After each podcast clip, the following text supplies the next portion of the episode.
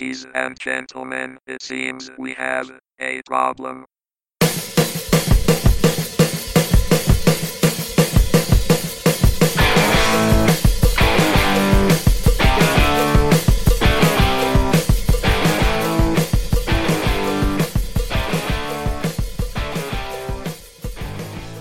Ladies and gentlemen, boys and girls, hello, it is Thursday once again.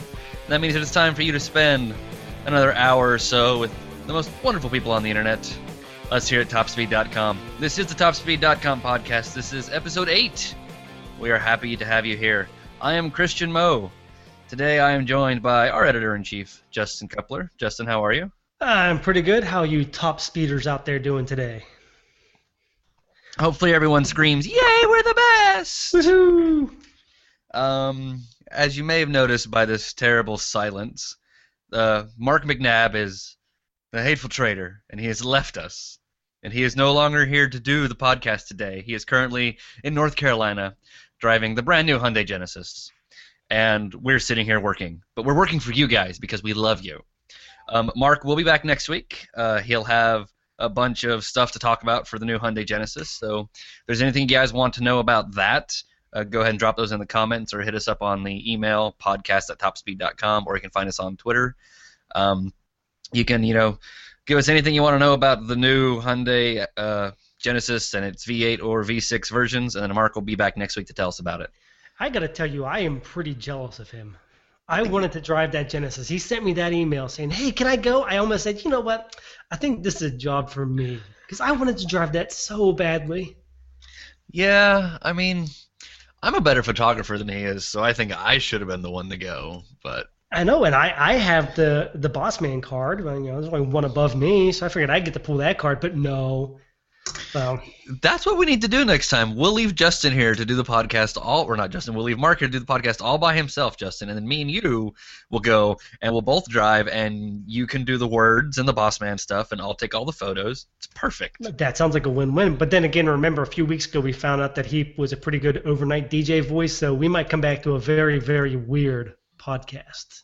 Well, that's okay. I'll revoke his access to the feed, and we'll just take it back over. It's it's totally fine. Okay, sounds good to me. All right. of course, well, iTunes might reposition us at that point, though. Then we'll be putting the Barry White channel. Yeah. I can't find the top speed podcast in the auto section. That's because we're in the sexy voice section.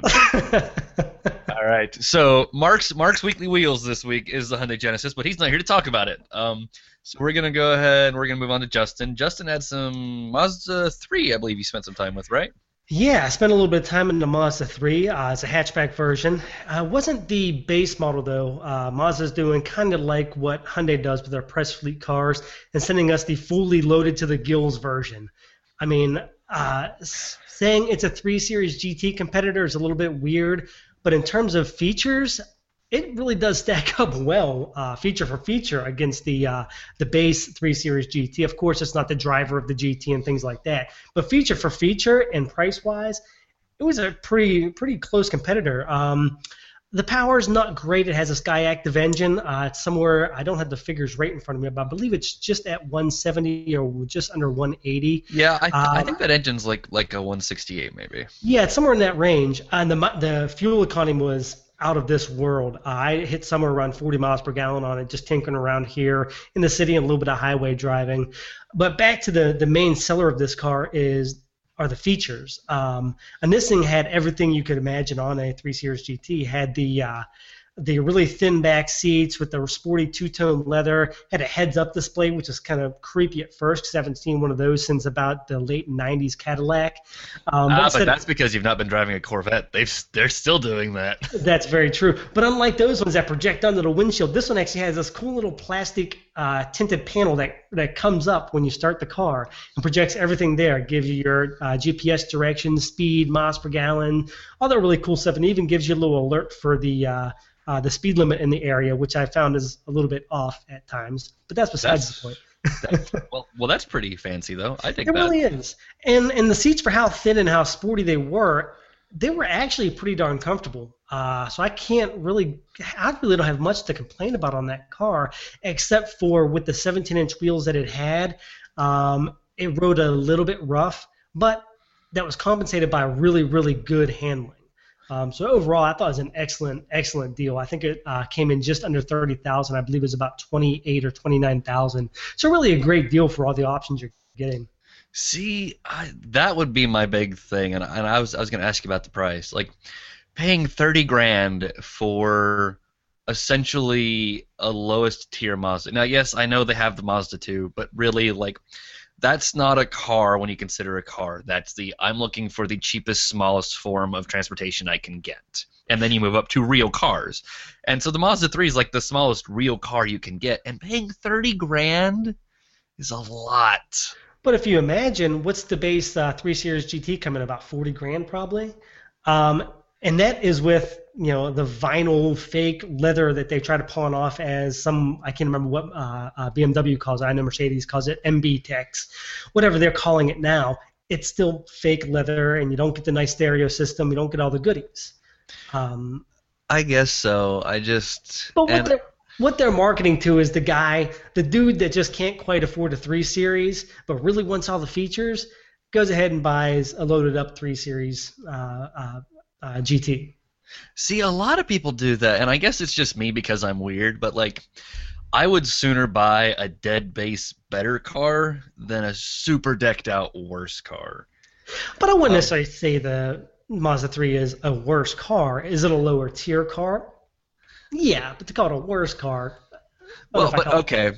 So I can spend the same amount of money and I can have a front wheel drive Mazda or a rear wheel drive BMW. But the rear-wheel drive BMW for the same price is going to wind up being at least mm, three or four years old to get in that range. I guess so, but it's like um, my parents did this. My mom had a 300, a Chrysler 3 300, and she sold it and bought a 200. Hmm. Yeah, but her 200, uh, she has the decked to the hilt with the Pentastar V6 and the leather and the sunroof and the navigation, like everything. There is not an option that is not on this car. The only thing it doesn't have that she wants is a little lip spoiler. That, that's that's it. So she went from a lower level 300 to a completely decked 200, and she's just like, "Yay!" because I have all of these new features. She's like, "Yes, I missed some of some of the space, but if it snows, this is front wheel drive, so that's better." And look at my sunroof and my big navigation screen, and I'm just like, yeah, I don't know about that. I guess it all really depends on the the kind of driver you are. Um, if you're the kind of guy that just has to have that BMW, um, then you just hold out. You wait for a few more years to save up more money, a bigger down payment, or what's uh, what have what you need, um, and you buy that BMW. But if you're someone that just needs the features and doesn't care what badge is on the front of that thing, you're going to say, you know what, I'll take this Mazda 3 and, and screw the BMW. My dad did that a few years back, believe it or not. Well, not a few years back. Um, back in 2002, he was looking at either the top of the line, get this, you're going to laugh at this, the top of the line Saturn SC2 or the base level uh, 3 Series.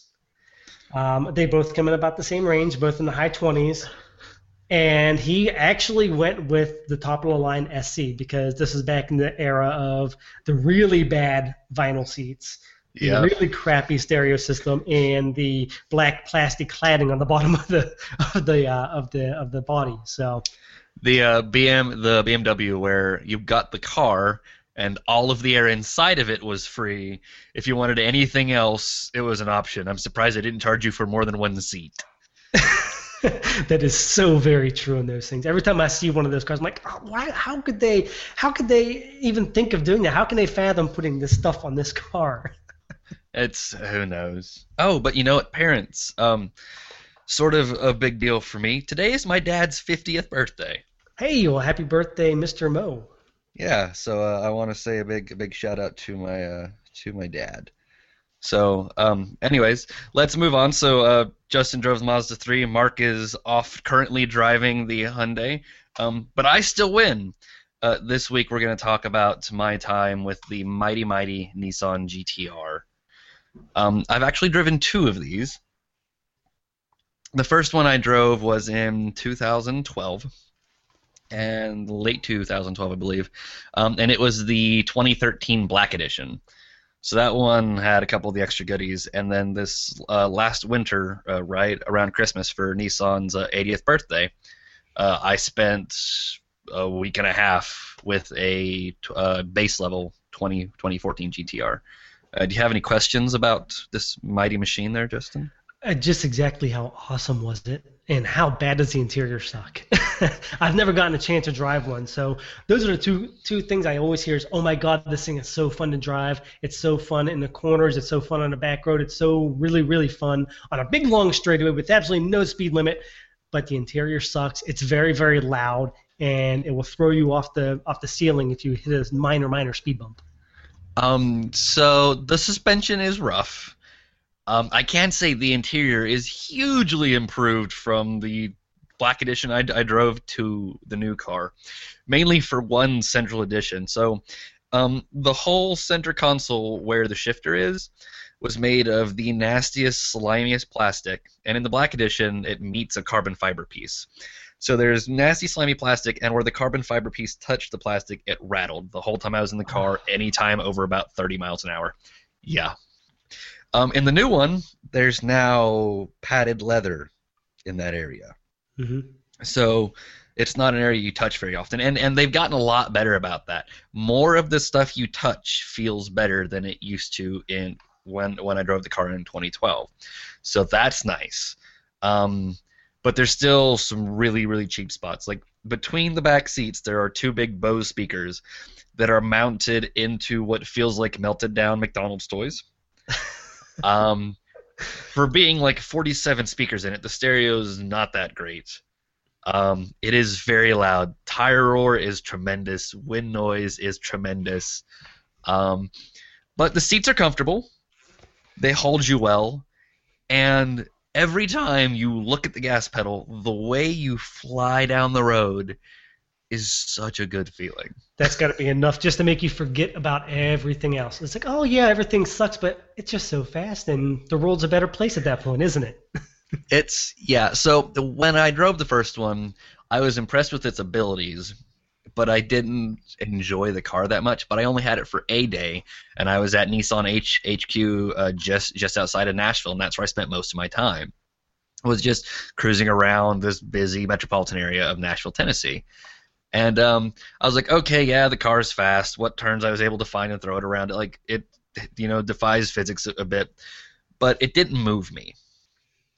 Um, and then I had another friend of mine who got to spend a week with it. And he goes, "Trust me, if you get this car on roads you know, you your perception of it will change completely." And that was 100% true.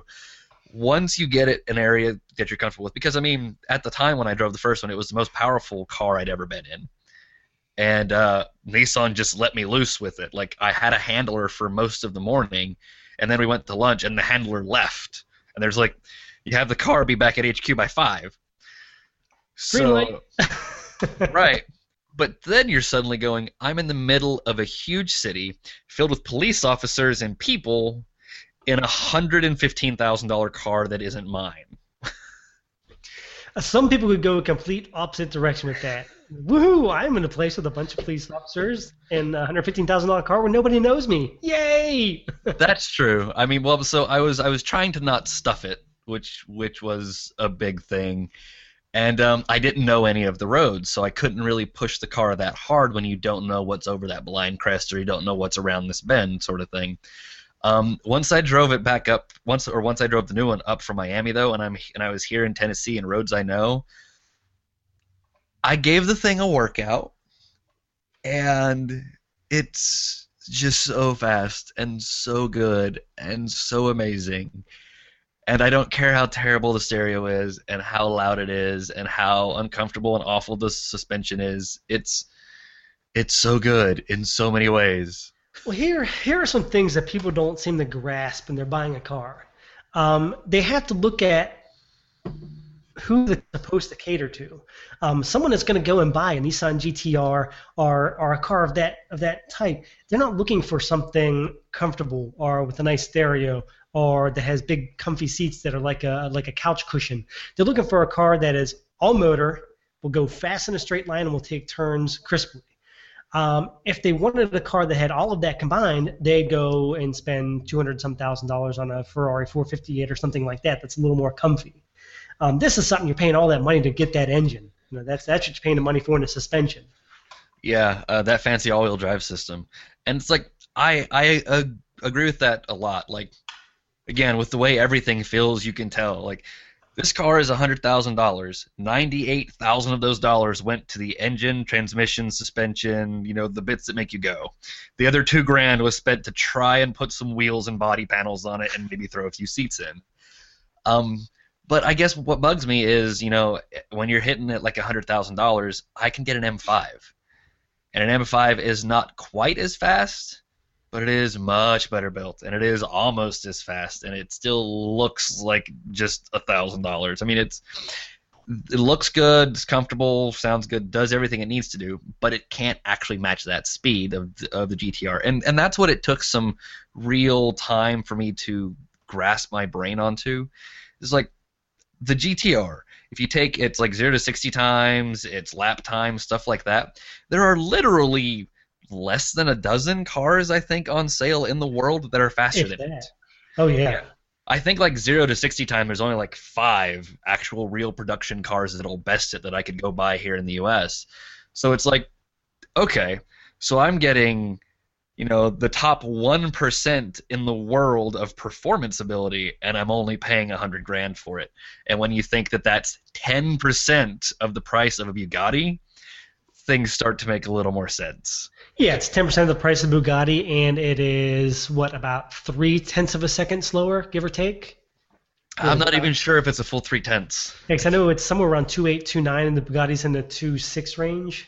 yeah they're both under three and, and really like that under three mark is pretty much impossible for most cars to do so Yeah. it's god it's such a like and when it left i was like okay the gtr left that's kind of sad but all the time now if like i'm sitting in traffic behind a slow car on like a back road somewhere i'll see a gap and i'm like man if i had the gtr i'd be perfectly fine no way i could do that in this golf Th- That's one of the hardest thing about our things about our job is going from these super fast, super awesome cars, and then back into our car that we used to think was really awesome. Now it's like, but now it's slow.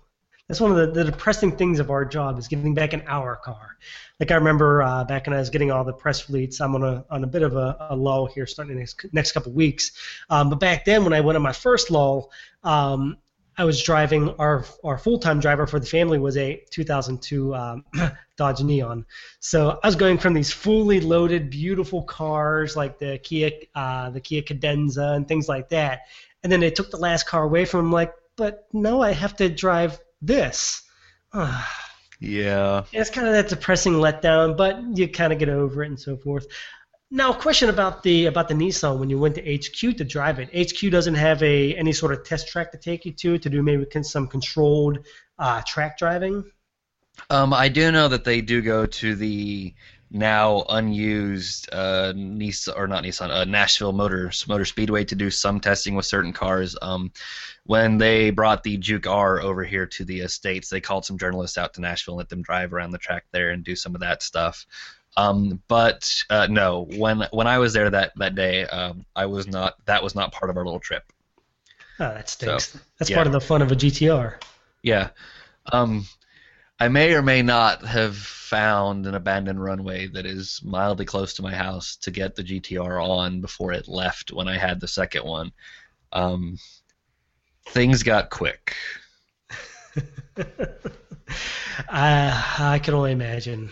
How long's the, the average runway? Was about a mile, mile and a half, maybe? Um, the one that I've got near my house is just short of a mile. It's like 4,900 feet or something. It's a, uh private runway.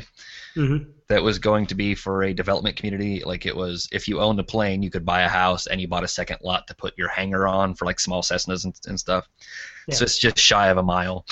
But uh, there's a really nice area that's paved with a shallow turn on to get onto it, so you can pick up speed before you hit the actual runway. Oh, But, uh, that's- Yeah, it's closed off now though. Um, the guy who used to own it sold it to the bank, and so now they have this huge like one inch steel cable across the entrance with no entry signs. So that's no fun. Yeah, I've been kicked out of my runway. yeah, we actually have one of those uh, communities around here at the big runway. I keep wondering if I can maybe bargain with them when I get a, a faster car on loaner. Uh, see if I can bargain with them to get some time on that on that runway. it doesn't get much use. I don't see why they wouldn't let me, but I'm not sure what the legalities are behind all that garbage. Right. Yeah. Um. You, you do have to be careful with that. There is there's a lot of stuff that can get you in trouble with it. But um, really, you only need 20 minutes. Mhm. Um, you would be really surprised how many times you can get up and down that runway in 20 minutes, especially in a fast car. now, did you try to get? How many times did you get up and down that runway? Or theoretically, how many times could you have gotten up and down that runway? Um, in 20 minutes, Yeah. 70 or 80. Oh my. Ah, that would be fun. Um, well, if you think about at a speed of 120 miles an hour, which is literally nothing in a GTR, that is like third gear going into fourth in the in the GTR is about 120. Um, you're going a full mile in 30 seconds. So that's two runs, or that's slightly more than two runs in a minute. So all the way up and all the way back in a minute. So I mean, in 20 minutes, that's 40 if you're just doing 120. yeah, So yeah, I mean, you can get a lot of runs. that is as awesome as it gets. I gotta talk to Nissan about giving me one of those. Um, I've been begging, but shot down so far. Yeah, it's not an easy thing to get to get a hold of. That is that is for sure. Um, but anyways, let's go ahead and let's move on to some new new new stuff. We've babbled on about our cars and our enjoyments long enough. We're really getting off topic without Mark being here. Maybe maybe he does have use. Yeah, a little bit. All right, uh, let's go ahead and cover our best and worst of the New York Auto Show. Um, if you guys haven't seen it, we did do a post on this. Um, a bunch of us picked our best of show and our worst of show, and then we compiled them into one big post here. Um, let's start with the big, big boss man, Phil. Um, Phil chose for his best as the Dodge Challenger. Justin, what do you think about his selection? Um, I don't necessarily agree or disagree. Um, I think the Challenger was an awesome pick only because of the changes they did make. Um, the 1971 inspired taillights and things like that are really, really cool. But really, other than some other interior tweaks and the movement of the 6.4 liter from the SRT 8 down to a Scat Pack package, um, those are about the only really uh, enhancements that we saw. Well, what's really cool, though, that I mentioned uh, that some people didn't seem to catch, though, is the movement of that engine from the SRT8 line now opens this gigantic gap in the SRT8 line that we all know what is going to be filled with. Right, the Hellcat. gonna- yes, that that ultimately confirms that the Hellcat's coming without them telling us outright it is coming. Because why else would they take that big engine out of the, the SRT lineup? Um, and we also were in negotiations about some exclusive images of the Hellcat engine, but uh, unfortunately those fell through. But and uh, but the Challenger was a cool pick. I like the the 71 inspiration. I wouldn't call it my best, but it was still cool. Yeah, um, it makes me sad that uh, there wasn't a bit more changed to it. Um, I would have liked to see more power out of the engine. Like for me, like that's that's one of the biggest problems that the Challenger has right now is, you know, Camaro and Mustang are just eating its lunch in every direction. Um, so I wanted to see a bit more power, maybe have them cut some weight, try to improve the performance of it. Now, granted, the Camaro and Mustang are now essentially sports cars, not muscle cars, and the Challenger is still a hardcore muscle car. But yeah, when you look at the price versus horsepower numbers between the three of them, the Challenger always comes out in the end. So I, I really would like to see see some more power out of that. But now that yeah, now that now they have a scat package though, that does bring the price down. So hopefully once the Hellcat comes out with the scat pack, things will even, even out a bit. Um, know, go ahead. the Challenger kind of its sales are way down. Um, it's well, not way down. Let me rephrase it. Its sales are down. Um, I think it's about 20% uh, over last year, um, whereas a Charger is up 20 something percent. Um, so there's a huge swing there, and I think that's mostly because the Challenger caters to a specific, very very small niche of people that were born and raised in the muscle car era and still want that muscle car. Because, like you said, the the Camaro and Mustang are sports cars now. they're no, no longer muscle cars, especially come 2015 when the Mustang goes to independent rear suspension and completely redesigned. Then it's complete sports car. Um, so it really caters to a small group of people that is slowly losing interest in it. So you're starting to see it kind of tail off, and a redesign is going to have to come to, to keep interest in it very soon, probably the next two years or so. Yeah, agreed. Um, all right. Well, Phil's worst of show is is actually something I kind of agree with, and that was the Scion FRS Release Series One. So Scion has done a whole bunch of these release series cars, and actually we're going to talk about another one in, in in a minute, where all it is is Scion goes, "Hey, look, here's a car that we already sell that you can already buy, and we're going to change one thing about it, and it's not going to be very important, and then we're going to sell it to you again." Uh, and and and so this one has a hideous shade of mustard yellow paint, which is the really big addition. Um, they do say like there's a new exhaust and you know there's there's a few tiny like Toyota Racing Division pieces, but speed and horsepower are completely unchanged. So I'm not sure what the new parts do other than maybe make it a little louder or something. But yeah, they say there's no increase in horsepower or speed or performance in any way. So that's utterly pointless, and it only comes in ugly freaking yellow. So um, it's it's it's just not a great car. Like I love the FRS and the uh, BRZ. You know, it was uh, I believe episode one I I talked about the uh, BRZ. Got to drive it, super super tons of fun. Um, in a lot of ways, it's even better to drive than than a Miata. I'm worried about its build quality issues, but it's still a great car. And then all they need to do is just give it a little bit more, a little bit more power through some like refined exhaust, maybe up the compression ratio a little bit, work on some things, some new suspension bits, maybe lower the weight a tiny bit, not slap ugly yellow paint on it. Yeah, I I actually uh, talked about the FRS uh, release one a little bit in one of my pieces, and I pretty much tore it apart. I I'm very annoyed with FRS BRZ GT86. I thought they were cool when they first came out. Um, they've been played into the ground. Number one, so many people are like, "Oh my God, it's the greatest thing ever," and I, I don't think it is. It's a cool car. It is cool. It's it's purpose built, but it's not as cool as everyone thinks it is. Um, it has manufactured torque curve. It's only 200 horsepower. It really reminds me of the S2000. Um, and I was equally critical of the S2000 because it was the same thing as all horsepower and limited torque. So you get all this cool power to brag about, but you don't have the acceleration that you should have in a car with that kind of horsepower. Now you add on, like you said, the ugly mustard yellow, the side sills, all the weird GT weird TRD stuff. Ugh. Ugh, I'm sorry, it's just it's hideous. It's absolutely hideous. Um, yeah, I, I, don't know where else to go with that one. And you know, they, they claim some things like the exhaust system and the lowering springs, but as I said before, that exhaust system looks to be a catback system that does nothing but make your car sound like it has gas.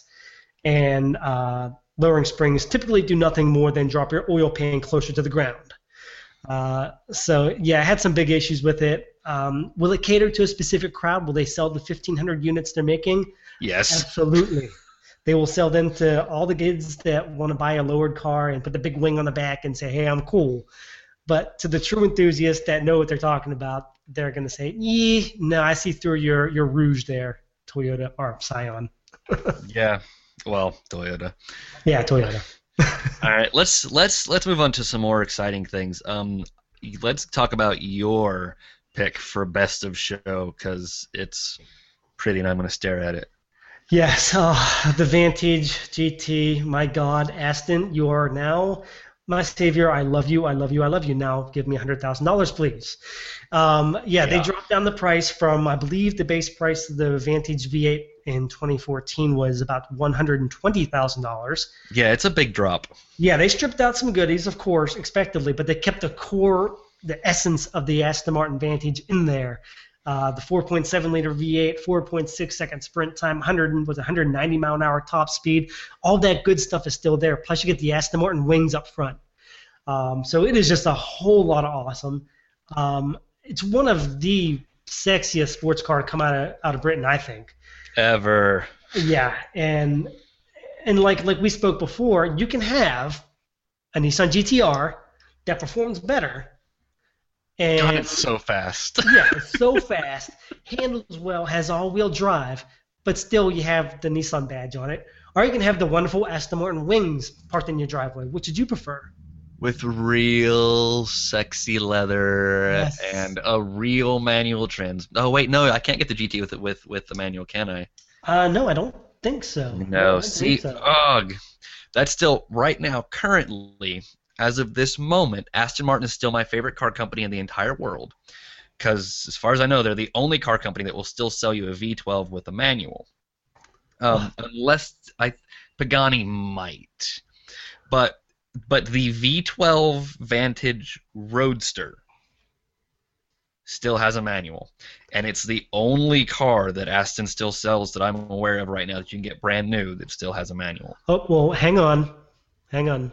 The Aston Vantage GT is stock with a six-speed manual gearbox. it does So, come with a stick yes, and 3 I'm just- pedals. oh, I'm Aston Martin, you're amazing. I love you. I'm just rereading it. It is a six-speed manual gearbox. Okay, because they're because because they're cutting they they're cutting that manual out of everything. Like the new Vanquish is automatic only. The new Vantage V12S is automatic only. Um, the Vantage V8S is automatic only. So Yeah. they're cutting it out of everything. So yes, there we go. It's Yeah. it's perfect. Three pedals, Aston Martin, beautiful hand built interior. God, I want one of those. And it's, it makes people look. Um, seeing a GTR, if you know what you're looking at, makes people look. Um, but for the most part, when people see a GTR fly past them, and a quick glance, it kind of looks like a 370Z. Not exactly, but in a quick glance, you'd say, "Oh, 370Z from the front." or a big um, Maxima. Yeah, our, a massive Maxima, yeah. Um, but an Aston Martin, people recognize that. People go, "Oh, oh, you got an Aston, Hmm, okay," um, and that goes a long way. And I just think it's amazing they dropped this thing down under 100 grand. Granted, I don't have the money to buy one, but hey, someone else can, and I can drool. I know. I just Astons are one of those cars. Like even if you don't know cars, you see it and you just know that's fast, that's expensive. It, it's like Ferraris. Ferraris are, are, are that way. Ferrari has never made a car that you didn't look at and know that even if I don't know that's a Ferrari, I know it's fast and I know it costs money. Aston does that very, very well. Exactly, and they're one of the few that can. Uh, so many companies have their boring cars. Jaguar has them, Mercedes has them, but but Aston, yeah, that's when you look, you go, oh yeah, that's that's fast, that's expensive. I want it. I don't know Yeah. what it is, but I want it. Jag's a great example. You know, uh, you can get an XJL Super Sports. Um, you know, you're looking at like $130,000 and it's got 550 horsepower or whatever, but it just looks like a big slab of black. Yeah, I yeah, mean, it doesn't. It's it's pretty, but it's not exciting. So, Yeah. all right. Well, let's go ahead and move on to things that are much less attractive with your worst in show choice. Oh, okay, um, I hated the FRS, um, but this challenge, or Charger, I'm sorry, I take issue with it. Um, the more I look at it, the more the look, the more I'm getting used to the look. With pretty much every other Fiat-ized Dodge and Chrysler car, I get used to it after looking at it. But that's not a good thing. You shouldn't have to get used to seeing a car. Like when the Cherokee first came out, I got used to those weird little alien-shaped headlights and all that good stuff.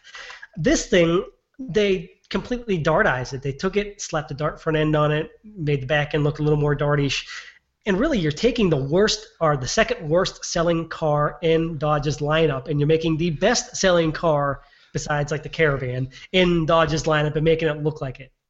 The, the, the, the math doesn't quite add up with me. They're expecting like like through osmosis because they slapped the Dodge's the Dart's front end or grill on this that it's suddenly going to trickle down to the sales are going to trickle down to the Dart.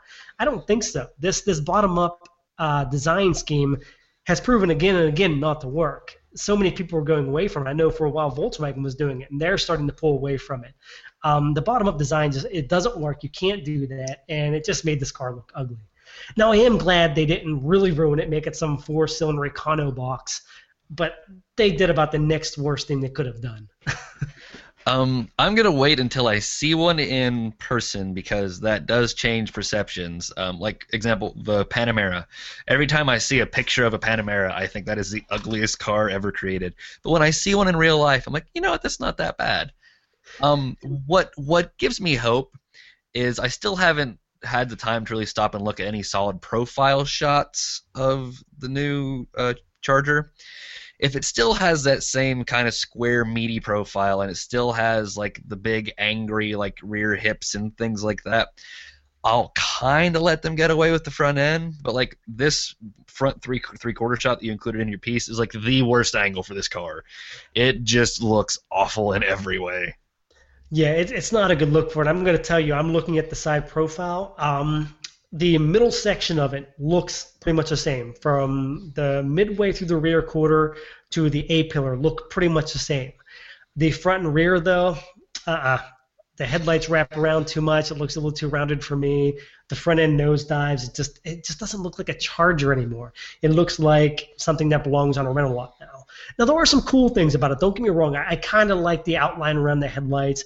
I kind of like the Easter egg Dodge emblems shoved in the side of the headlights. That was kind of neat. Um, but the rest of it just isn't that attractive to me, to be perfectly honest. Right. Well, let's go away from ugly cars then. Um, my pick for best in show is the Corvette Z06 convertible.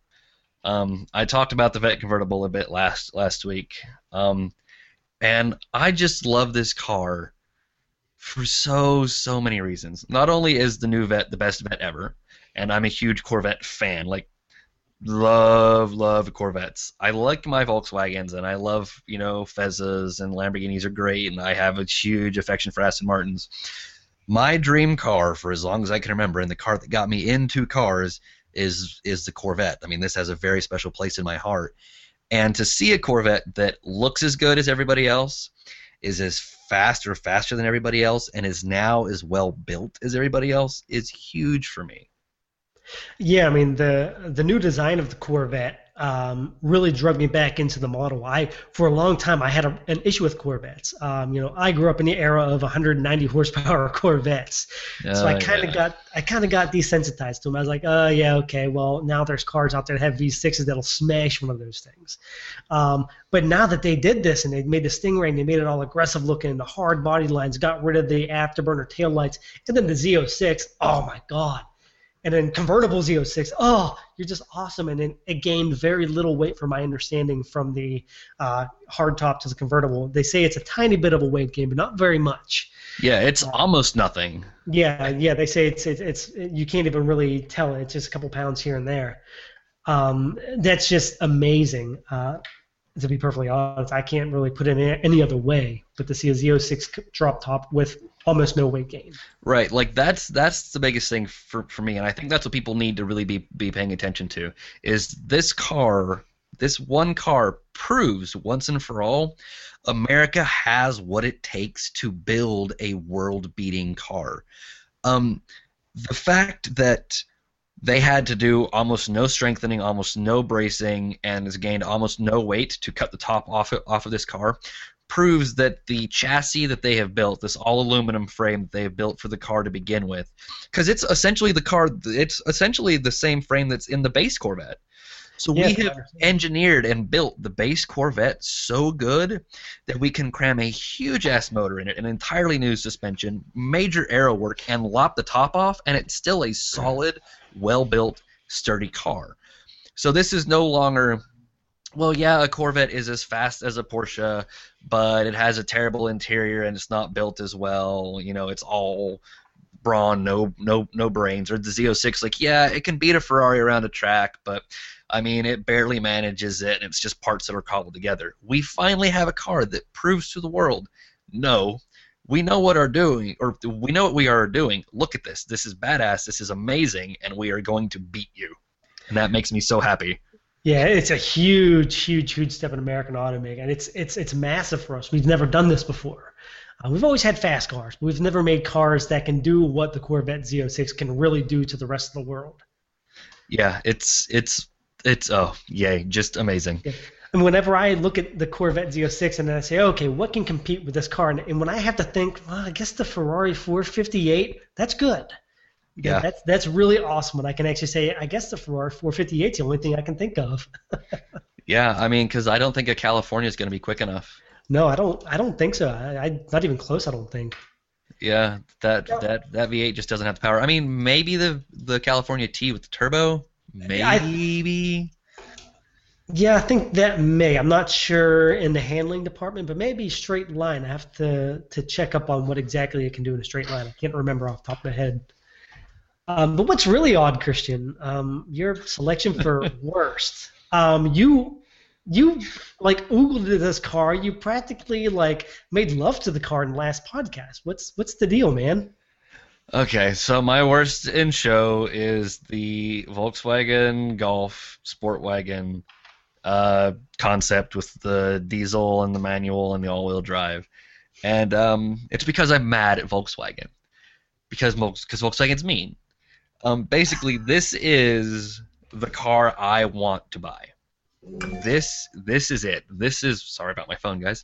This is the car I want. I need to buy. It's my Golf with all-wheel drive and a wagon. Again, before I got my Golf, I had a Subaru Outback, and I loved my Outback, but it wasn't torquey enough for me, and um, it drank fuel, and it well, and it died. It exploded into little pieces. It broke, but um, so we bought the Golf. It was smaller, and it was front-wheel drive instead of all-wheel drive, but I had the diesel torque, manual transmission, fun to drive, and I get, I mean, depending on the day, 50 miles to to the gallon out of it. So like Volkswagen's like Mr. Mo, the car that you have been asking for for the past four years is now here, and it is in New York, and you can come look at it. By the way, we're not promising we're gonna make it. It's just a concept. So you're gonna take your ball and go home. Yes. So it's like, have you? I, I don't know if anybody's seen it, but there was a video like three years ago that was making the rounds on the uh, internet. That was parents that had found an Xbox 360 box or a PlayStation 3 box or whatever for their kid, and they wrapped it and they filled it with nothing. And the kid opened it and he saw the box and he's just screaming jump through. He's like, "This is the best present ever! Oh my gosh, my parents are the greatest parents in the whole wide world. I love them. You know, they are the wind beneath my wings." And then he opens the box and it's empty, and the parents laugh at him. And that's how I feel. Is Volkswagen's here, and I'm like crying and hugging people and thanking them for all of their hard work. The Volkswagen goes, "Psych." Did you just say psych? Yes. I haven't heard that since high school. and you're way older than me, so now I feel terrible. But I mean, like, like that's that's what it was to me. It was like the heavens have opened and brought that that I have wished. No, no, no, that's a huge lie. JK. you know, so I'm mad at them for teasing me because it's very mean, and you shouldn't do that, Volkswagen. But honestly, I mean, all they're saying is we're not promising you. I mean, it's still possible. You just have to get on your horse and go out there and promote it yourself. I, I guess so. Just about grassroots promotion. Just, you know what? Well, they're not building that car there, but the Volkswagen factory is just an hour and a half away from me. I'm gonna go pick it. You'll be the one man picketer out there. what do we want? For motion. When do we want it? Now. You have to get some creative camera work out there, so it looks like there's like ten of you out there protesting it. Ooh, ten of me. That's so many. You know, CGI these days, you might be able to do that. Yeah, maybe. be kind of scary to see ten of you out there, though. So I take that back. Yeah. All right, let's move a little farther down. Let's let's move on to the man that nobody likes anymore because he left us to go play with V8s in North, North Carolina, Mr. Mark McNabb. Um, Mark's choice for best of show was the Land Rover Discovery Vision concept. If you don't remember, uh, we talked about that one last week. It's Volkswagen or not. It's Land. It's Land Rover's super fancy prototype car with the um, invisible see-through roof and all that sort of sort of stuff. Um, do you think it's worthy of a of a best in show nomination? I the the fact that it has a uh, somewhat of a production future. Now we're not going to see this thing in any production form, but the fact that they've already said, "Hey, look, the Discovery Sport is coming," and it kind of looks like this, it does deserve some uh, some mention as a best in show. I don't think so. But then again, Mark knows a whole lot more about four wheel drives and SUVs and Land Rovers than I do. Um, the features are really cool. That see-through hood was awesome. Uh, the the self-driving system where you pop you hop out and you remote control it uh, uh, towards you. That's a really cool feature. But again, are two things that are either very far down the line or never going to happen at all. But I can see a reason for picking it because it is a huge change and a huge jump forward for Land Rover, saying, "Hey, look, we're going to sub-brand ourselves. We're going to make two different tiers, although they all do, they do already kind of do that. They're actually saying, "Hey, look, these are our leisure cars. This is our power. This is our super SUVs, and these are our rugged uh, off-road SUVs. So it's kind of cool to see that they're you know showing off their leisure side of the SUVs. So I can see why he picked it as a best in show. It wouldn't have been my pick, but you know, Mark sucks. All of that was to lead into me saying Mark sucks. See, Mark, if you didn't leave us to play with awesome cars that we aren't getting to play with, we would we would still love you and we wouldn't be mean to you when you're not here to defend yourself. Yes. Um, all right. Uh, his his worst in show, I think, is a pretty solid choice. Um, Yeah. It is the Acura TLX. Um, if any of you guys didn't know, the TSX and the TL are kind of going away, and we're getting this combination TSX, and it looks almost exactly like the two cars were kind of smashed together to begin with. Um, if I laid this car out in front of you and I said this is a brand new, all new redesign, like this car didn't exist before a few weeks ago, and I set it there in front of you, you'd be like, "Are you sure?" Because that just looks like the uh, Acura that my neighbor owns. It's very boring. And you know what's really funny? My next door neighbor owns a TSX, and literally I can look out my window and say, "Yeah, it does look just like that." Yeah, it's got the new kind of fancy headlights that have been pulled from some of their recent concepts, which which look nice. And to be fair to them, it is a very clean design, and a lot of people that are looking to buy this kind of car don't want something that stands out. You know, they don't want, you know, the boy racer wings that come with an STI or anything. But still, it's so so boring, and with everything else going on at New York, it was just like, oh, I thought someone just parked the cab in the lobby. you know, I gotta say though, I have to give Acura a little bit of credit. They did uh, do one good thing by getting rid of one of the worst luxury cars I have ever driven in my entire flipping life in the Acura TL. Oh, I haven't talked about it yet on the podcast, but it is by far one of the worst luxury cars, luxury quote unquote cars I've ever driven in my life. Well, I think we might have to cover that next week in the uh, weekly weekly wheels. I'll have to talk about. it. I've been reserving it because I don't want to bash on Acura, but maybe we'll talk about it next week. All right. Um, we're running a little short on time. We've got a crap ton of stuff to cover, so we're just I'm just gonna blow through the rest of this list. Um, da-da-dum. So some of our other best in show choices, which is kind of funny, um, because one of them is actually a worst in show choice also. Um, but we have uh, a Ford Mustang 50th anniversary edition was chosen as a best in show choice. The new Toyota Camry was chosen as a best in show choice, and the Dodge Charger was chosen as a best in show choice. Um, worst in shows, uh, the Viper Carbon Time Time Attack Edition for being nothing very new or exciting. and having the world's longest name. Yes. Um, another Scion. We have another Scion release series, the Scion XB release series 10, for being, dear God, it's the XB. Why isn't this thing dead? And why are you still selling it? Um, and then we have the uh, RS7 Dynamic Edition for the same thing. Hey, look, it's a car we already make, and we added like one or two things, and we're going to add forty freaking thousand dollars to the price tag. Yay, Audi! Yeah. so some things I'll get behind, and some things I'm like, what? Yeah, yeah. There, there, there are some weird things automakers do for these shows. yeah. All right. Um, so uh, something else that didn't make it into our best of worst of show, but was kind of cool. Um, so before the show, Subaru teased like a rear fender, a little bit of a wing of a car, like. We're bringing in a new crazy car to New York. Come check it out. Uh, and a lot of people rightly guessed it's a global rallycross edition of the STI. So um, for those of you who don't know, you know, there's lots of rally series in the world. You know, we have Rallycross here in the U.S. and we have Rally America, uh, which like the Rallycross is done through the X Games. And there's Global Rallycross. Um, there's the World Rally Championship. There's like Swedish Rally Championship. There's like bunch of bunch of rallies, and Subarus do compete in a lot of them. But um, for like a lot of their rally championship stuff, like if you watch last year's X Games, they were using the older round-bodied uh, STI wagons. So uh, now we have a new STI, and so Subaru's like, hey, here's our new version of the racing car. Um, everybody knew it was coming eventually. Um, it came a little quicker than I expected. I figured it'd be at least another year before it came out. But um, it's here. It's covered in sponsorships. I kind of like the blue and gray paint scheme. Um, you know, nothing super exciting about it. They didn't give us a ton of real info about it, but um, it looks nice. It's cool to see them upping their game. They haven't done really well in the rallycross stage because their car is so much bigger than the Fiestas and Polos and stuff that are being fielded by Ford and Volkswagen. So um, I wish them a lot of luck. Hopefully, this new car will kind of push them through a bit. I was a little bit depressed when it came out, though. I was all excited. I was kind of in denial because I saw the reports. Oh, it's a GRC car. It's a GRC car. Don't worry about it.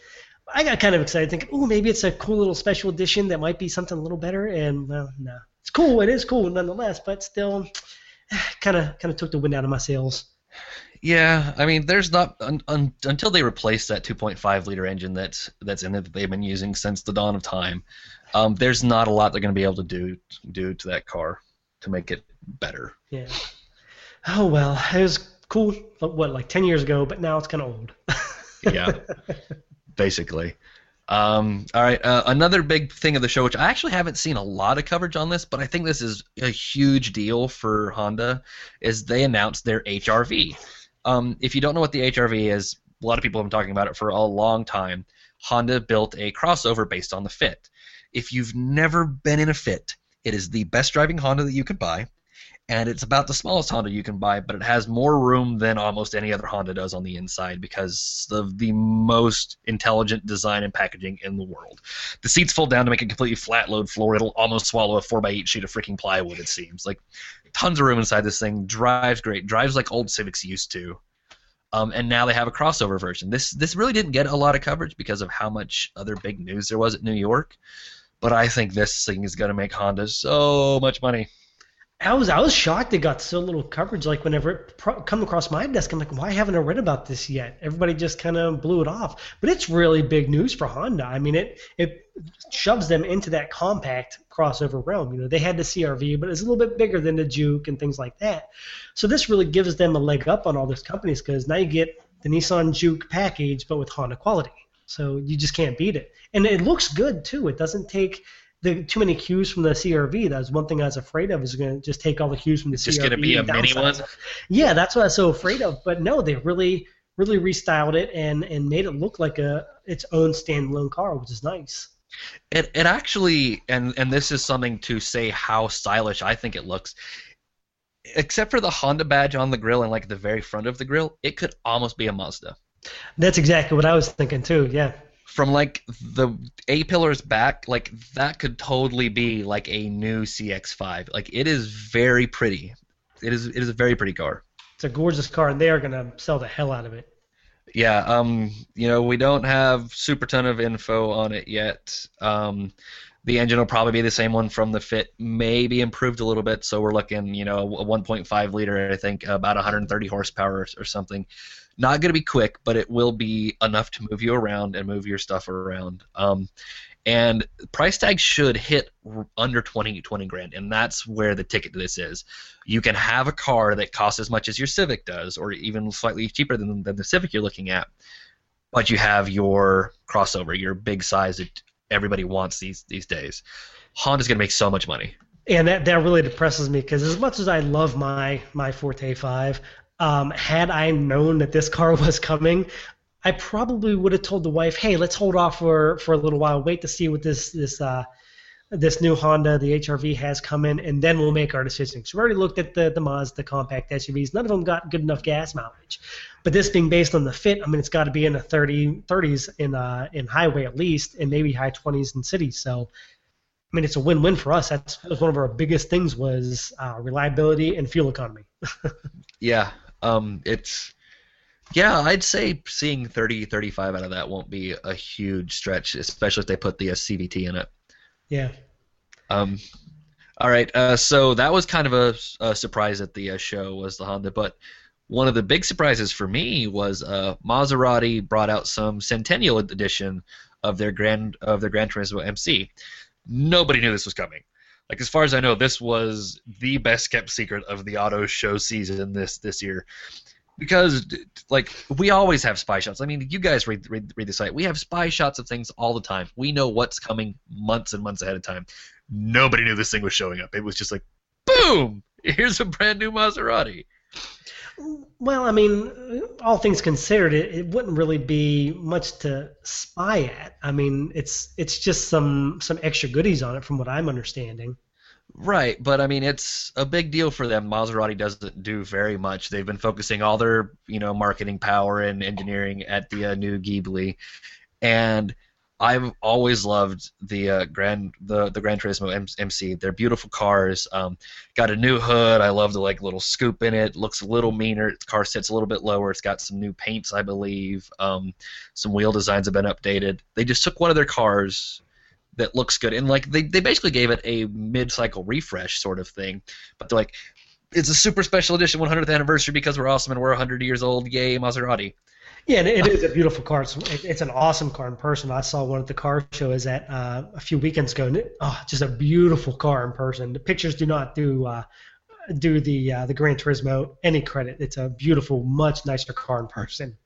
yeah um you know we talked earlier some cars look look better like look look ugly in, in photos and then pretty in in real life the maserati looks stunning in a photo and unbelievably gorgeous in real life That's kind of the, the ongoing thing with every Maserati. It, they, they get so little press that you, you only catch a little bit about them here and there, but when you see one in person, you're like, wow, I did not think it would look like that.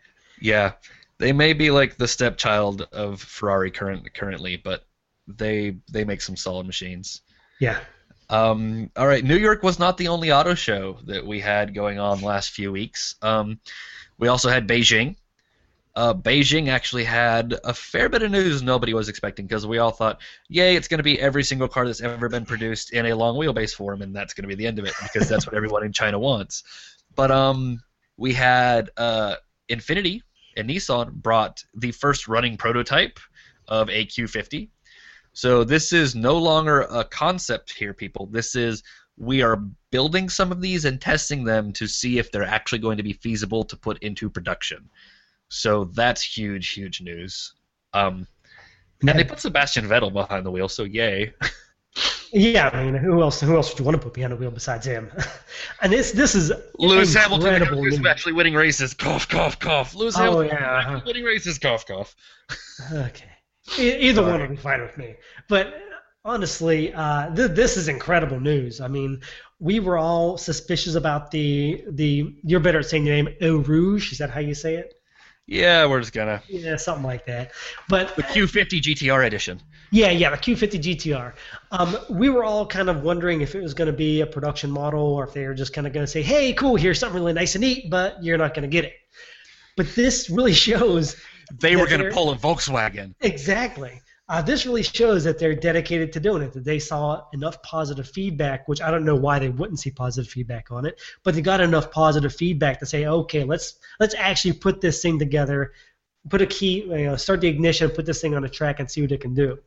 Um, now, there's still a whole lot of work to do because they have to work out the kinks and the bugs. You know, will the GTR drivetrain really perform that well in a heavy sedan? They don't know that yet. But I suspect it's going to perform admirably, and we're going to see it in production next next year, maybe the year after. I think. Yeah, I think prob. You know what? I dare say that they're gonna have a production concept by Frankfurt. Wow, that'd be that'd be a pretty quick turn. Frankfurt is late this year, right? I think it's November, Yeah, yeah. October, something like that. Oof, that'd be a pretty darn quick turnaround. But honestly, Well, yeah, but you're taking an it. existing car, an existing motor, and boom, there you go. Well, it sounds like a quick turn turnaround, but it's only been they what announced it at Detroit Yeah, it's Detroit. and then showed the engine at Geneva, and mm-hmm. now they have testing prototypes. So I mean, it's been five months, four months to go from here this concept exists to look we have a running version on a track. Yeah, and that is true. And, and like I said, it's it's basically taking a car you already have and another car you already have and saying, oh, okay, how can we make this puzzle fit together? So yeah, it's not like they're designing anything from from scratch. I don't think. I'm Yeah, I suspecting mean- maybe from scratch things like that, but Yeah, suspension said it maybe. I think the biggest thing they're probably going to have issues with is getting that seven-speed auto trans transmission from Infiniti to play happy with what used to be the dual clutch all wheel drive setup of the GTR. Yeah, that's going to be a tough one because you're taking an engine designed to have the hard, quick shifts of a DCT and putting a slush box behind it. That can be not saying that it's a slush box, but relative, it's a slush box. Um, that that could be some some trouble in terms of performance. I think it can handle it can handle it just fine because these modern transmissions should handle you know at least 800 foot pounds by the most part. Um, but will it will it work well with it? Will it uh, be able to handle the track well, and will it shift properly? Will it hold the RPMs at the right right spot? That's all the stuff they have to kind of work out. I think. Yeah, a little bit of tuning. Um, so hopefully they don't pull a, a Volkswagen and say, by the way, this car's never going going to exist. Everyone go home and cry yourselves to sleep. Um, but Volkswagen did, speaking of them, have some things to show, and uh, one of them is exciting. And apparently they're not lying. They're actually going to build it.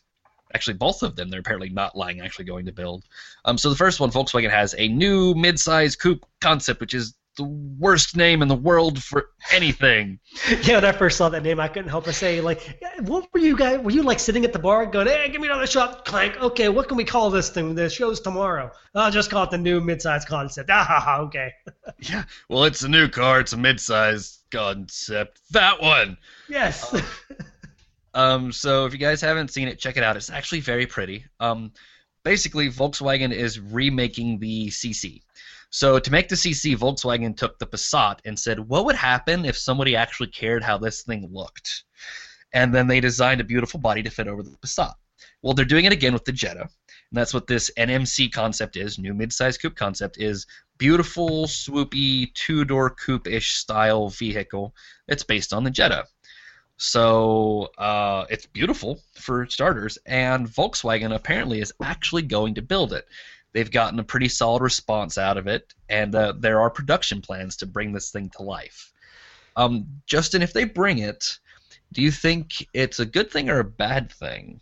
I think it's awesome. Uh, Volkswagen Volkswagen, not saying they don't sell well, but they, they cater to kind of a niche group, this very tight knit group of Volkswagen buyers. That's who they sell to. Um, this the I'm just going to call it the NMC, just so I don't have to say that name over and over again. The NMC, it kind of gives them that CLA competitor, like you mentioned in your article, uh, that they need. Um, they need something that's going to bring in buyers from other brands. You know, someone shopping a Mercedes CLA for twenty nine thousand they can get this NMC for say twenty-six thousand dollars with the same features. It's German built, has all the quality, so it's got to be it's a win-win for everybody, customers and Volkswagen alike, and it also gives it a nice new style, for, given they keep this uh, this look. It really gives Volkswagen a nice new style to work from without completely neglecting its history. Right. I think I think that's what makes the NMC important is I want to see this new front end spread through the rest of the Volkswagen lineup. I love my Golf. I love all the new Mark 7 stuff that's coming out. I love the crisp, clean lines. It's very German, very sharp. It's very pretty. It ages well, uh, which for me is a big thing. Like Hyundai's look cool, but like a Sonata from three or four years ago already starting to look old because it was so stylized and so aggressive and interesting that like people are like okay whatever it's weird now. Whereas when you have something like audi bmw mercedes like all the germans do this. They're very clean very simple designs. And you can take an audi that's 15 years old and it still looks okay today whereas a lot of cars don't do that. Um, so I, I would like to see this new front end sort of spread around but i don't know if they're building this car for the right market. Because I can tell you right now, anyone who is actually looking at a CLA is looking for a Mercedes badge, and they're not going to go, I could have got a Mercedes, but I bought a Volkswagen instead.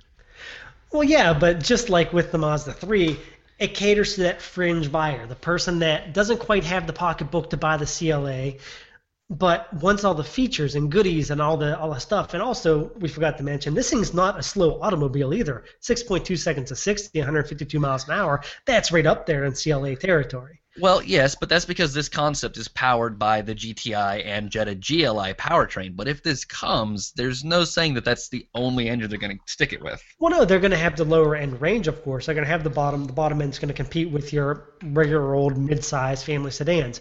But I think what they're talking about is the top of the line NMC production car is going to compete with the CLA 250.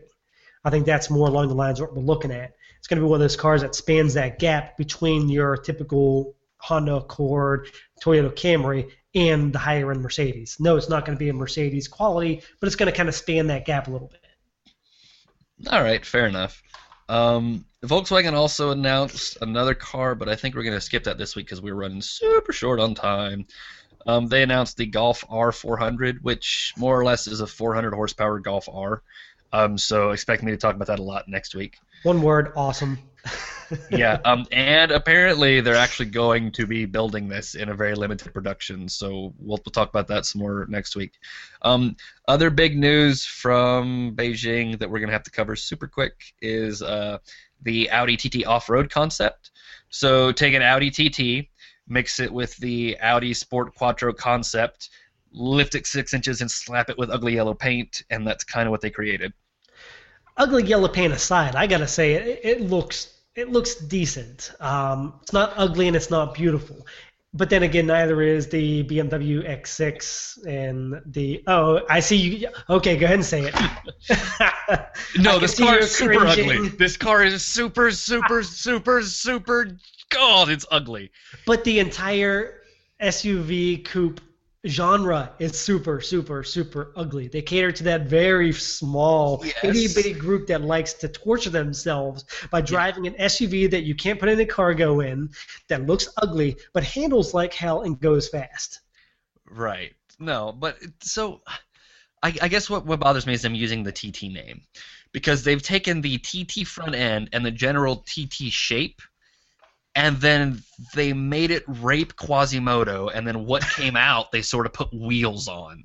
It has this flat, funky face that's been stretched and mushed, and it has this weird, like humpback sort of stretched, lumpy rear end, and it it's hideous. It does almost look like they took Awful. the TT, threw it on Photoshop, and kind of blew the picture up a little bit and stuck big rims under it. It's oh, it's so bad. But yeah, the, the TT name I don't think is going to stay. The TT face, yeah, I don't think is going to stay. They're going to take cues from it. It's probably going to end up being some Q Q4 special edition of some sort. I don't think it's going to actually hold the TT name. There are rumors that they're going to take the TT name and make it a sub brand. I really doubt that because then they're pushing that name way too far. Yeah. Now, I do see them bringing the Aleca Q4 to market to compete with the BMW X4, which is also a stupid car. But uh, that makes sense for them from a, you know, our competitors are doing this and making money, so we need to do this to take their money sort of standpoint. Um, but yeah, if I ever hear you or Mark talk about how it's not that bad looking, I'm going to drive to Florida and I'm going to hit somebody with a shoe. No, no I didn't say it was a good looking car. I said it's not that bad. Yeah, no. If it's anything other than well, it, well, it made my wife vomit. if it's anything better than that level, I'm gonna have to drive somewhere and hit somebody with with with a shoe. So, um, fair yeah. enough. it's it's an interesting concept. I think Audi needs to bring something like that to market to fight the X4, X6, that sort of stuff. Um, I expect to see something similar from Mercedes very soon. Um, but it's hideous, and dear God, do not sell it in yellow. Now, did you see the pictures from at the at at the show live? Because there are some pictures from it live at the show, and I, and you're gonna probably tongue lash me again. Shoe. not. Shoe. no, I'm not Hillary Clinton. Don't throw a shoe at me now. but honestly, it it doesn't look horrible in the real picture. The, the CGI picture that Audi gave us, yeah, it looks like a, they took the, the TT and just stretched it in Photoshop or even worse, looks like they stretched it in Microsoft Paint. Um, but uh, the, the, in, the at the show picture isn't awful. It might be better if it was in a better color. Yeah, it needs to be in a less loud color. Yellow is a little bit too much for that one. and it's and it's not just yellow. It's like old McDonald's mustard. Like if you have children and they've spilt mustard on their shirt and you didn't notice it until like six hours later and it's kind of dried and caked on there, like that's the color this thing is. Fair enough. All right, let's go ahead and wrap things up. Uh, we only have one question this week, uh, so our Q and A uh, is from Ton Tony, yeah, yeah, yeah, yeah, yeah. or Tony, eh? Something. I don't know. It's a funny name though. Um, I have a question for you guys. With all this technology, cars these days could drive in theory by themselves. So, would you ever be capable to trust the car 100% that it will get you to your destination? I find it weird but fascinating when I see those cars that can park themselves. I can only imagine how strange it would be to see one on the road with nobody in the driver's seat. Well, uh, I'll start this one off. Um, I'm going to say no, no, no, and no. Um, I drove the Acura uh, MDX, uh, the full-size SUV, I believe is the MDX. I drove that, and it had all the crazy automated systems, lane control, auto steering, auto cruise control, adaptive this, adaptive that. And while it was really, really cool that you could let go of the steering wheel and it would kind of, sort of track along the road, I found it very, very, very inaccurate and crap my pants scary sometimes. Um, I remember driving down the road and I had the automated cruise control on that says it will stop the vehicle for you at slow speeds. I kept my foot right by the brake pedal, driving about 15 miles an hour through traffic, and almost rear-ended the car in front of me if I hadn't jammed on the brake pedal like I did. Um, so all this hogwash about automated systems coming in the next few years, if technology keeps going that way, I don't think I would ever ever trust it until it's really really refined. Um, my thing is like once everybody on the road is in one of these cars, then I'll trust it more. Because I don't care how smart your car is, when the guy next to you is three sheets to the wind in an old 1982 Ford pickup truck and he decides he's going to slam into the side of you, there is jack all you can do about that. And your fancy super smart self-driving car can't do anything about that because this guy just swerved across three lanes at 70 miles an hour and plowed into you.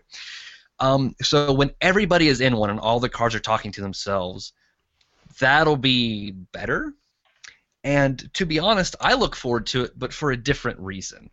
Um, right now, most cars are sold because people have to buy them. They have to go to work. They don't like driving. They don't want to go anywhere. And quite frankly, they're not paying enough attention when, when they're driving, anyways. So pulling them out of the equation makes me happy because I'm less worried about that woman who's next to me putting on her makeup or that kid over here who's texting is going to plow into me. Plus, it's going to get to the point where when everybody is in self-driving cars, they're all going to be on the main highways. All of these wonderful roads that dot our country are going to be mostly empty, so people like us can enjoy them. So it's like horses. My wife rides horses. We've got a pair of them in the backyard. You know, she loves her horses. It used to be horses were something you had to have to get around. Once the car became popular, horses became a leisure item. I think that same sort of thing is kind of going to happen with cars. So once everyone is in these self-driving cars and they're going 105 miles an hour on the interstate using almost no gas, six, six, six inches apart from each other, and everyone's zipping around like Jetsons, I can have my old Porsche sitting in the driveway and I can fire up that loud, nasty, burbly, exhaust spewing gasoline motor and I can have all of these roads all to myself. And I don't care if like I don't care if they have to raise taxes out the roof. Like if you want to drive on most of these you know back back highways you have to pay a huge license tax of like a thousand dollars a year to upkeep with the roads or whatever i don't care because driving will have become so much better it would be worth that thousand dollars to me I, I agree with you on that point. Once everybody gets it, it's going to be a wonderful thing. But that middle range thing is going to be a complete catastrophe. yeah and what's worse is what happens if people start trying to fix some car fix fix their cars themselves so they're to be zip tying cameras to the body and duct tape and super glue and all that happy stuff. Well, yeah. So maybe maybe something happens, and like, um, and a cheating husband is found out by an angry wife, and she hits his car with a baseball bat, and one of his cameras is crooked, and yeah, he goes out there with some zip ties to straighten it up, so he never quite stays in his lines ever again. Yeah, that's also the other scary part. But I'm willing to bet that once these cars really become come into production, I think NHTSA is going to step in and say, "Hey, look, you can have your automated car, but you still have to sit in the driver's seat. You still have to maintain uh, feasible control of the vehicle. You can't just let the car go by itself, kick back, and text and drink a beer." Right. Oh, buses full of scotch that drive themselves. I'm Oh. gonna be a millionaire. That's my million dollar idea. uh, Christian's in heaven.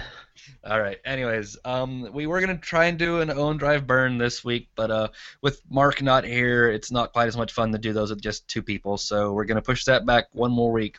Plus, uh, I don't want to do Batman without him because yay, Batman. Another one that we have uh, that was sent to us was Ferraris, uh, an F Ferrari or sorry, an F40, an F12, or a La Ferrari. So uh, that'll be interesting because no matter what, we all have to burn a burn a uh, Ferrari. But uh, we want to thank everyone for hanging out with us. We know this one's a little bit longer than usual. I said we try to keep them at an hour. We're not very good at it. We get off topic. um, but we thank you guys for sticking through it with us. Um, if you guys have any questions, comments, or concerns, again, hit us up on the comments. We love reading reading those and responding to you guys. Um, you can uh, find us all on Twitter. Um, the Twitter for the podcast is Top Speed Pod Podcast. It's really really simple. Um, you can reach us on email, uh, podcast at topspeed.com. Um, I'm Christian Moe. You can find me at Moford. Justin Cupler is at the Car Junkie. Um, we hope everyone has a wonderful Thursday, wonderful Friday, wonderful weekend, and we'll see you guys next week. Please stay safe, stay happy, enjoy this beautiful weather, get out there and drive some fantastic cars. And uh, thank you guys for tuning in. We really appreciate it. Also, don't forget we're on iTunes. Like, subscribe, comment, do all that iTunesy stuff that makes us look awesome so people like us. We love you, everybody. Goodbye.